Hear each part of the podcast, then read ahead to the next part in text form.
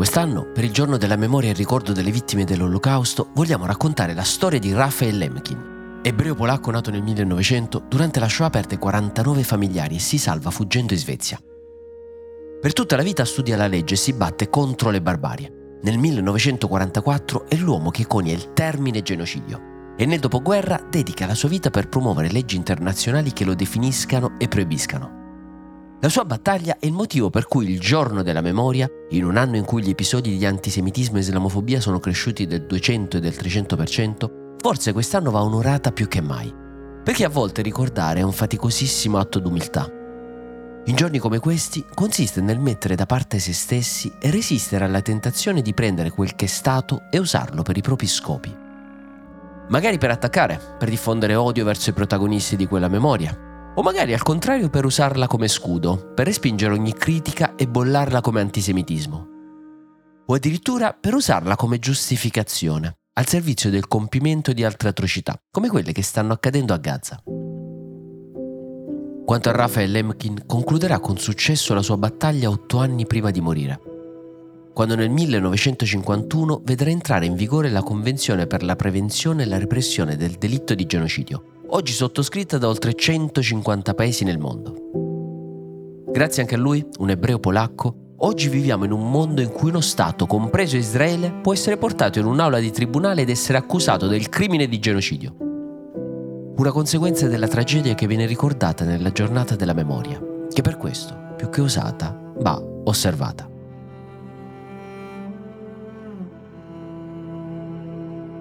E con questa riflessione che è maturata durante la riunione editoriale proprio di eh, questa settimana tra tutta la redazione di Will, iniziamo questa puntata aperta di eh, Closer. Ricordo che Closer è riservato ai membri di uh, Will Media, ovvero coloro che vogliono sostenere ogni giorno la nostra informazione e che quindi hanno accesso a una serie di altri prodotti e partecipano per esempio ai nostri eventi. Ieri sera ne abbiamo tenuto uno a Milano, le birrette del giovedì in redazione dove è venuta la nostra community. È stata una serata veramente interessante. Tra l'altro per chi si vuole abbonare adesso c'è il codice sconto compleanno Will, eh, in occasione del compleanno di Will eh, c'è uno sconto appunto del 20% per la membership. E ora iniziamo questa uh, puntata. Oggi, giornata parecchio intensa, parleremo della decisione della Corte Penale nei confronti di Israele, del profilo psicologico di Fleximan e della rubrica più attesa uh, del mondo, quella delle storie delle settimane che vi abbiamo risparmiato ma che erano troppo mitologiche per non essere citate. E ora che le storie abbiano inizio. Ciao, sono Francesco Giano e questo è Closer, l'attualità e i suoi protagonisti visti da vicino.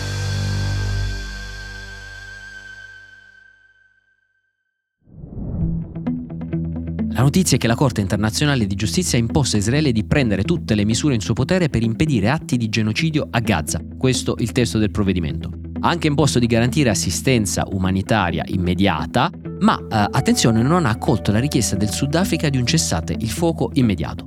Facciamo un piccolo recap. A inizio gennaio il Sudafrica ha accusato Israele davanti alla Corte internazionale di giustizia di mirare alla distruzione di una parte sostanziale del gruppo nazionale razziale ed etnico palestinese a Gaza, fondamentalmente violando la Convenzione sul genocidio del 1948, quella appunto per cui si batté per tutta la vita Raphael Lemkin.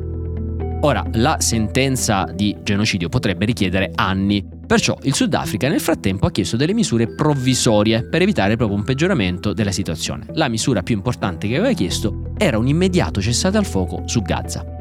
Dopo le prime udienze, il 26 gennaio, la Corte si è pronunciata sulle misure provvisorie. Fondamentalmente ha detto a Israele di prendere tutte le misure in suo potere per prevenire atti di genocidio, per punire tutte le forme di incitamento ad atti di genocidio, assicurare l'accesso all'assistenza umanitaria e preservare le prove di un eventuale genocidio che potrebbero essere usate durante il processo. La cosa grossa è che non è stato ordinato un immediato cessate il fuoco. Appena uscita la decisione ho chiamato subito Federico Tafuni che eh, si trova in redazione come me e lui è un autore esperto eh, di politica estera proprio per Will. Gli ho chiesto anzitutto quale effetto avrà la decisione della Corte sulla situazione a Gaza. Ciao Fra, ancora non è chiaro, le decisioni della Corte internazionale di giustizia sono formalmente vincolanti, ma allo stesso tempo non ha degli strumenti concreti per assicurarsi che le sentenze vengano messe in atto, cioè non esiste una sorta di polizia globale che possa imporre queste misure ad esempio con l'uso della forza. Quello che però la Corte ha deciso è che ora Israele ha un mese di tempo per dimostrare di aver messo in atto le misure provvisorie che sono state decise. Ecco, sono interessanti appunto i eh, precedenti in cui la Corte eh, si è ritrovata appunto a prendere delle misure provvisorie in casi di genocidio. Di recente è successo altre due volte. È successo a marzo del 2022 quando la Corte aveva ordinato alla Russia di mettere fine all'invasione dell'Ucraina, sostenendo che non ci fossero prove di un genocidio contro i cittadini russofoni del Donbass, confutando così una delle accuse usate da Putin per giustificare l'invasione. E ancora prima, nel 2019, il Gambia aveva portato il Myanmar davanti alla Corte accusandolo di genocidio contro i Rohingya, che sono un gruppo etnico di religione islamica, e nel 2020 la Corte aveva ordinato al governo del Myanmar di bloccare le azioni che potevano rientrare nel crimine di genocidio.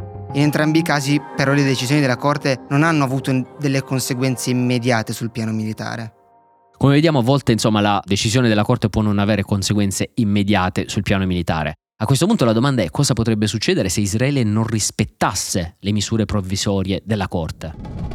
A questo punto, in teoria, se Israele non rispetta queste decisioni, il Consiglio di sicurezza dell'ONU potrebbe votare una risoluzione per chiedere al governo israeliano di rispettare le misure provvisorie imposte dalla Corte. Addirittura il Consiglio potrebbe anche decidere di imporre azioni punitive contro Israele, come ad esempio delle sanzioni economiche o un embargo sulle importazioni di armi. Tutto questo però sembra essere persino difficile da immaginare, dato che gli Stati Uniti, cioè uno dei principali alleati di Israele, potrebbero in ogni caso porre il veto su tutte queste decisioni, di fatto bloccandole. Da un punto di vista più politico mi chiedo insomma chi ha vinto e chi ha perso in questa decisione di questa giornata. In un certo senso potremmo dire che la decisione della Corte è una vittoria per Israele, proprio perché non è stato imposto un cessate il fuoco a Gaza come invece aveva chiesto il Sudafrica. Allo stesso tempo però c'è da sottolineare il fatto che il Sudafrica è comunque riuscito a ottenere un risultato storico, dato che la Corte ha comunque accolto il caso dicendo che ci sono delle prove sufficienti per procedere. Al momento ovviamente è solo una vittoria simbolica, ma ciò non vuol dire che sia meno importante, dato che comunque Israele ha subito un ennesimo duro colpo alla sua reputazione internazionale.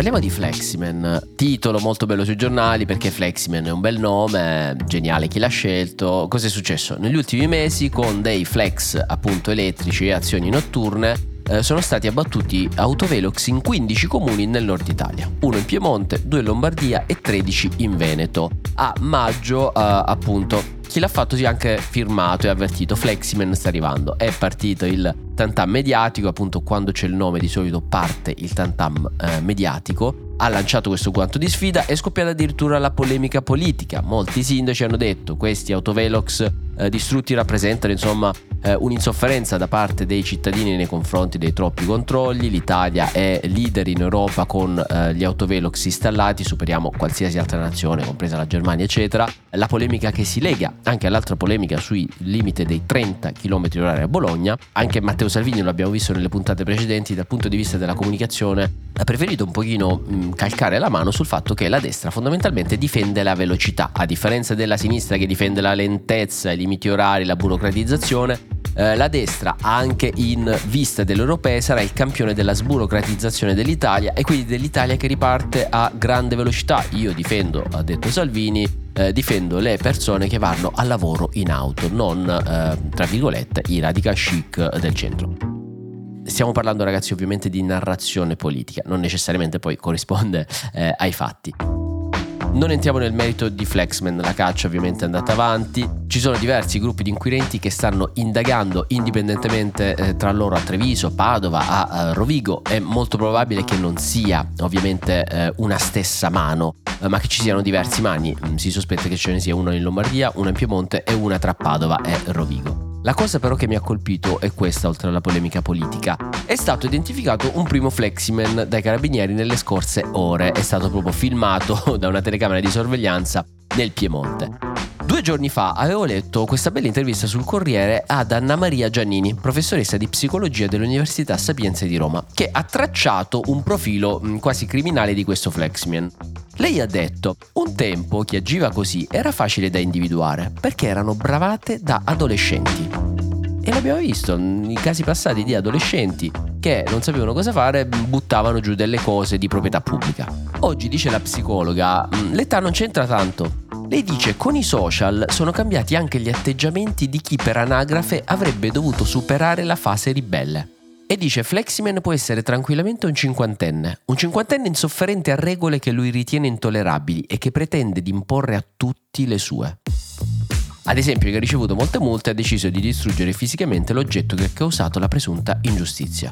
Ecco, l'ho trovato un passaggio stupendo che racconta, mh, riferendosi a Flexman, tantissimi eh, temi che abbiamo raccontato e raccontiamo qui nei, nei giorni scorsi, no? Quello sulla gogna mediatica, quello eh, sulla nostra aggressività online, quello sulla nostra insofferenza alle regole che riteniamo intollerabili e quindi sulla distruzione e indignazione che ne deriva, in questo caso di un oggetto, un autovelox, in altri casi peggiore di una persona sui social. Ed è bellissimo questo passaggio che lei dice con i social eh, anche gli adulti non hanno quasi superato la fase ribelle, cercano quasi di viverla sui social. Ragazzi, sono i leoni da tastiera, sono quelli aggressivi, sono quelli che scrivono in maiuscolo insultando le persone, eh, che mettono questa loro finta ribellione, mi verrebbe da dire, ma più indignazione per diffondere odio verso il prossimo, che sia in questo caso un oggetto o appunto una persona.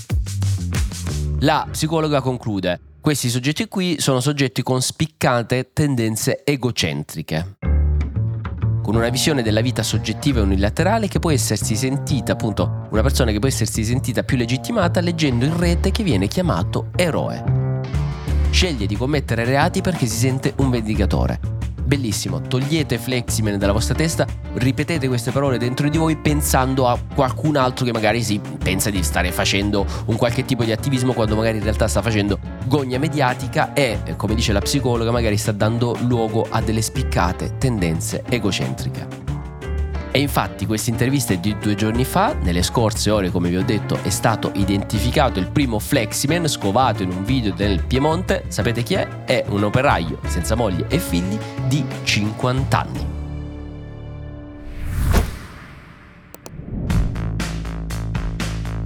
E chiudiamo questa puntata di Closer che tra l'altro oggi compie 4 mesi con la rubrica più uh, attesa del mondo anche sul nostro gruppo WhatsApp. A cura del nostro Carlo Notar Pietro, coautore di questo podcast, le storie della settimana che vi abbiamo risparmiato ma che erano troppo mitologiche per non essere citate, partiamo. Ciao Fra, eccoci con le 7 storie della settimana che vi abbiamo risparmiato ma che erano troppo mitologiche per non essere citate. 7. Partiamo spediti con la settima posizione perché sono uscite nuove scoppiettanti rivelazioni dal ritiro del PD a Gubbio di settimana scorsa. Il viaggio in pullman dei parlamentari verso Gubbio è diventato ormai un caso che ha incuriosito tutta l'Italia. In particolare dalle ultime dichiarazioni sembra che il leader del karaoke e dei balli di gruppo che si sono tenuti sul pullman sia stato il deputato Tony Ricciardi che alla stampa ha tenuto a precisare.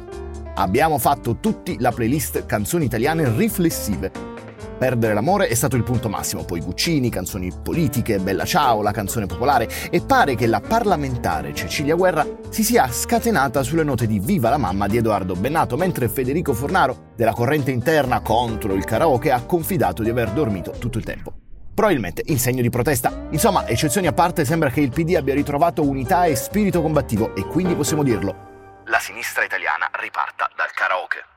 6.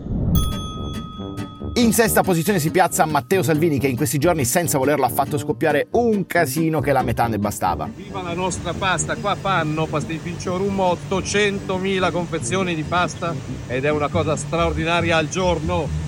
Viva l'Italia, viva la nostra qualità e via di polemiche di campagna social violenta contro il pastificio Rummo che avrebbe ospitato il leader della Lega che ormai ha iniziato evidentemente la sua campagna elettorale in vista delle europee. Tutta la politica quindi per ore ha parlato solo di questo tema lanciando hashtag e contro hashtag. Ma io dico no, ma, ma lo dico, no, non lo dico che è meglio. Viva la pasta Rummo e viva la politica che torna a parlare dei problemi del paese. 5 la quinta posizione stabilmente occupata dal presidente della regione Campania, Vincenzo De Luca. Ormai da due settimane lo cito per fare in modo che tutte e tutti voi possiate prendere spunto per la sua impostazione serena e aperturista, istituzionale e pacata. Noi abbiamo un governo di squinternato, diciamo la verità, un governo di squinternato sta dimostrando di avere una pochezza nella capacità di governo che veramente è deprimente. De Luca prosegue il suo tour di presentazione del libro e trasmette e regala serenità un po' a tutti, in particolare a Giorgia Meloni. La vediamo passeggiare con Ursula von der Leyen sotto braccio come due compagne di merenda. Ehi, Ma tu hai detto fino a ieri che quelli erano i rappresentanti degli affamatori del popolo. Niente, non c'è niente da fare. Una pillola di De Luca al giorno e più sereno sarà il tuo buongiorno. Passiamo alla quarta posizione. 4 dove troviamo Claudio Borghi, il parlamentare della Lega, è infatti un, come possiamo definirlo, un twittatore di professione? non so come si dica, ma sicuramente un produttore seriale di tweet, un narratore instancabile delle sue vicende politiche e parlamentari, un dialogatore costante del vasto mondo di X. Tra risposte tipo no vabbè top e analisi tipo gli amici che sono svegli di notte hanno un raro privilegio, poter vedere in diretta l'arrivo di alcuni fra gli imbecilli più divertenti di X. Quello che più risalta però è il racconto quotidiano del suo lavoro il 16 gennaio ha scritto quella che potremmo definire la puntata di un podcast in un solo tweet. Piccole curiosità operative di vita parlamentare. Oggi sarei dovuto stare al Copasir, però mi chiamano per votazioni dalla Commissione Bilancio, ma in qualche modo la segretaria del Copasir si affaccia in riunione dicendo che sono richiesto. Allora esco e corro fuori da San Macuto come un pazzo allarmando le scorte che aspettavano fuori. Quasi tutti i membri del Copasir sono scortati, fortunatamente io no. Sempre di corsa attraverso Piazza del Pantheon tagliando le file a metà venendo fotografato dai turisti come attrazione turistica tipo tizio che si allena per Olimpiadi over 50. La commissione sta alla mezzato, quindi riesco a fare la rampa di scale ancora in fase anaerobica. Mi tuffo nel bilancio e scopro che magari hanno già finito. Allora torno come un pazzo a San Macuto nel tragitto, trovo i turisti di prima che oltre a fotografare stavolta tengono anche il tempo, arrivo al Copasir e magari scopro che hanno finito anche lì. Tutto bene. Direi che con il cuore devastato dalla storia di Borghi passiamo alla terza posizione. 3 dove troviamo uno dei nostri ministri preferiti, il ministro dell'agricoltura, della sovranità alimentare e delle foreste Francesco Lollobrigida. Negli ultimi giorni è stato inviato al Kennedy Space Center di Cape Canaveral per assistere al lancio della missione spaziale Axiom 3. E ovviamente la missione di Lollobrigida a Cape Canaveral non è passata inosservata e sui social è partita l'ironia. Best tweet ovviamente l'utente che dice speriamo non chieda di fermare il lancio. Comunque state tranquilli, Lollobrigida non è partito per una missione spaziale, ma era lì solo ad assistere al lancio con cui gli astronauti europei hanno portato il cibo italiano nello spazio. Missione compiuta, caro Lolo Brigida, ti aspettiamo a casa, dai!